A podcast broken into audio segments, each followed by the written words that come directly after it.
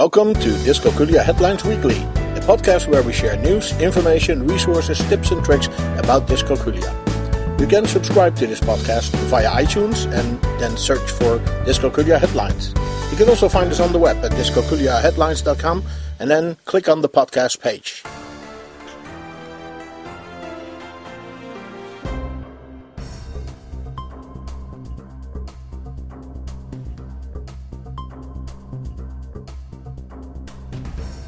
Welcome to our Rekenrek special in week 47 of 2016. With us is Dr. Schroeder, the founder of dyscalculiaservices.com, and she will talk with you about Rake and Recs. Dr. Schroeder, what is a Rekenrek? Well, first of all, thank you so much for giving me the opportunity to talk about uh, Rekenreks. I'm pronouncing it here the original Dutch way. As you know, we are from the Netherlands. And um, the Rekenrek is a, uh, an invention by Adriaan Treffers, who works at the Freudenthal Institute uh, of Mathematical Studies in Utrecht, which is a city in the center of the Netherlands. And uh, there's a lot of uh, research going on about how uh, children learn uh, math over there and how we can help them with, with problems in math. Now, uh, back to the Rekenrek, um, which is a, um, a, small manipulative with 20 beats. And there's uh, two uh, rows. They uh, each row has 10 beats, and five of them are red, five of them are white. So uh, the first uh, beats on a row to use are the five red beads. So if you want to make six on the first row, you move over five red beads to the left and one more white one is six. Now, why is this thing um, different from uh, working with counters? And I still want to encourage uh, teachers to work with counters a lot because kids need that connection with the real world and also with hands on material because if they move a counter with their own hands, that gives a uh, much uh, more rich uh, sensorial impression and better uh, chance of going into long term memory uh, of that activity. Now, the Rekenrek uh, is uh, also easy for teachers, I can tell you, because those uh, 20 beads are attached to the little device and they will not roll on the floor. It's very easy. You're not going to lose any beads like all those other counters. And that's um, very useful. that's very useful. So they're easy. They're also uh, relatively inexpensive. You look at uh, four or five dollars each, or you can uh, make them yourself, or you can uh, have the children make it themselves. It's a very nice activity that they really love, and just making them is already helping them with uh, internalizing the concepts because this thing is about concepts.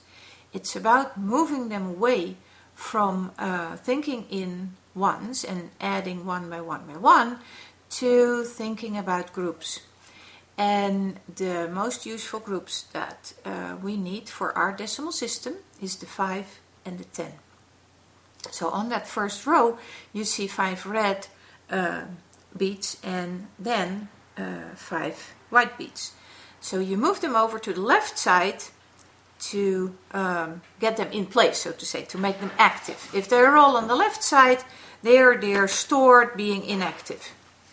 So you can compare it with a number line that uh, starts on the left and every time you get an extra beat you move to the right side which is in a later on in a number line obviously the positive side. Now um, the plan of this um, device is not to move a beat and then another and then another. For instance, if you want to show what is 3 plus, uh, 3, that you move three beads together. And how do you know which one to push? Well, you can either see subitizing that you need the first three red beads, or you can think if I leave two red beads on the left side, then I have three that go to the right side because three and two together is five. So we want those kids to uh, be very familiar with all the um, ways you can make five. Then the next step is we want to make them familiar with all the ways you can make 10. We're still working on one row here. So if I want to show 8, I can push over all the red beads, which is 5, and then 3 more whites. But I can also think backward from 10 and say if I leave 10 white ones on the right side not used, I know that all the others must be 8 because 10 take away 2 is 8. So they um, learn the 10 bonds very well if you only work with one uh, row.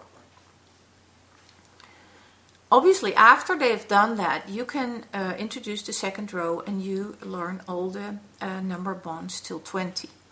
So they're not supposed to actually slide them from uh, right to left and count them? No, they're not supposed to count them. They're supposed to look at the rekenrek and um, realize what is the best way in one or sometimes you need two if if you use big numbers uh, with the least amount of pushes and beats that they touch and move over um, reach a target number or do an addition or a subtraction. Okay. And so you have uh, like uh, a list of various exercises uh, for teachers on how they can apply the uh, the Rekenrek in their specific class. Yes. So at first you show them what you can do with it, and you model several addition and subtractions. You also model uh, doubles. For instance, if you want to help the kids to understand what is um, three and four, easy uh, example what you can do is show them double three, so you move three on the top row and three on the bottom row in one go with two fingers. Mm-hmm. And then you let them look at your uh, rekenrek and say, oh, what is the number that we have here? So double three is six. Highly likely they see that immediately uh, because it's a pattern, and patterns help us to um, appreciate the quantity easier. Now you show, okay, instead of 3 and 3, we're now doing 3 and 4. How does it help you that you already know that double 3 is 6 to now um, figure out what is 3 and 4? So uh, what you want to teach them is using known facts to discover, so to say, a new fact instead of starting from scratch and learning 3 plus 1 plus 2 plus 3 uh, plus 4 is 7. Okay.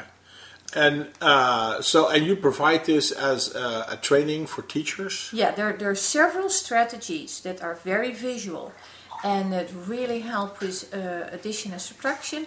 Also with the doubles, the near doubles, and um, with a uh, strategy that is called um,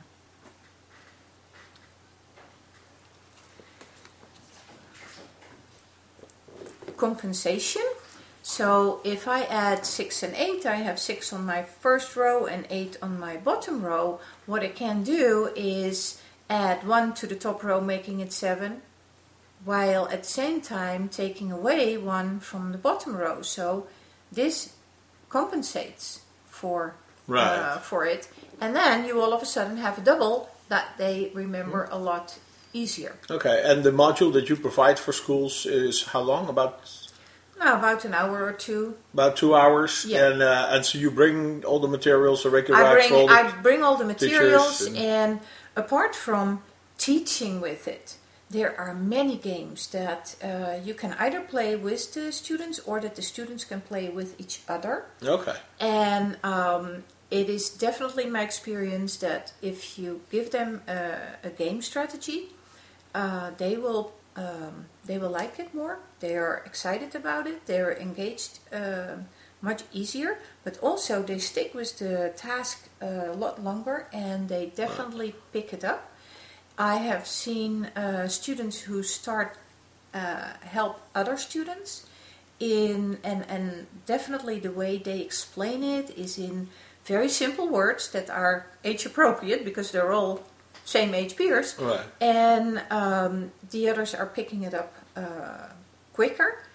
Also, what I've seen is that uh, working with this manipulative, some students that really were struggling with pen and paper math, all of a sudden were the quickest to do this, and were helping the kids who were before uh, ahead with the pen and paper math. Oh, that's So it- interesting. it, a role uh, reversal there. Yeah, it balances Yeah. out uh, abilities. And The um, so for for what grades is this specific? Well, you can start it in kindergarten, and uh, the the last grade that you use this for is uh, second grade. Now it's a little bit different for kindergarten and first grade. You uh, use it to uh, find the connections, and in second grade, this is a tool to develop fluency and automaticity. So uh, those kids are really uh, quicker with it, and also they have multiple ways of uh, solving the same answer. And if you see that, that is definitely linked with uh, high achievement later on in math. Okay. And um, so the uh, the modules, more information um, is available where? It's uh, at uh, dyscalculiaservices.com, rekenrek.dyscalculiaservices.com. Um, And that's where people can get an overview of, of the topics. Uh, All the activities the you have um, uh, cards that you can show them. You can train memory with those cards. Um, you can have the kids work uh, uh, with each other. You can uh, make comparisons. You can do math talks, which is uh, Wow. a really uh, interesting new development in um, classroom teaching right now. So it's not only the teachers standing in front of the classroom, but It's more involving interactive. more Mhm. interactive, involving involving the students. Absolutely. Well, thank you very much for this uh, short and uh, a very interesting introduction in the Rekenreks, a Dutch invention. Dr. Schroeder, the specialist uh, from the Netherlands, so from the country where this thing was invented. And uh, you can get, as she said, all the information on rekenrek.dyscalculiaservices.com. Thank you, Dr. Schroeder. You're very welcome. Dyscalculia Headlines Weekly is a production from dyscalculiaheadlines.com. You can find us on the web at dyscalculiaheadlines.com and we are on Twitter at dyscalculiahead. You can also find us on Facebook, we have a board on Pinterest and on Flipboard. Search for Dyscalculia Headlines or follow the links on our webpage. You can send your questions, comments and contributions to communications at dyscalculiaheadlines.com and we may even discuss it in one of our upcoming podcasts. We hope this was useful for you and until next week, you can count on us.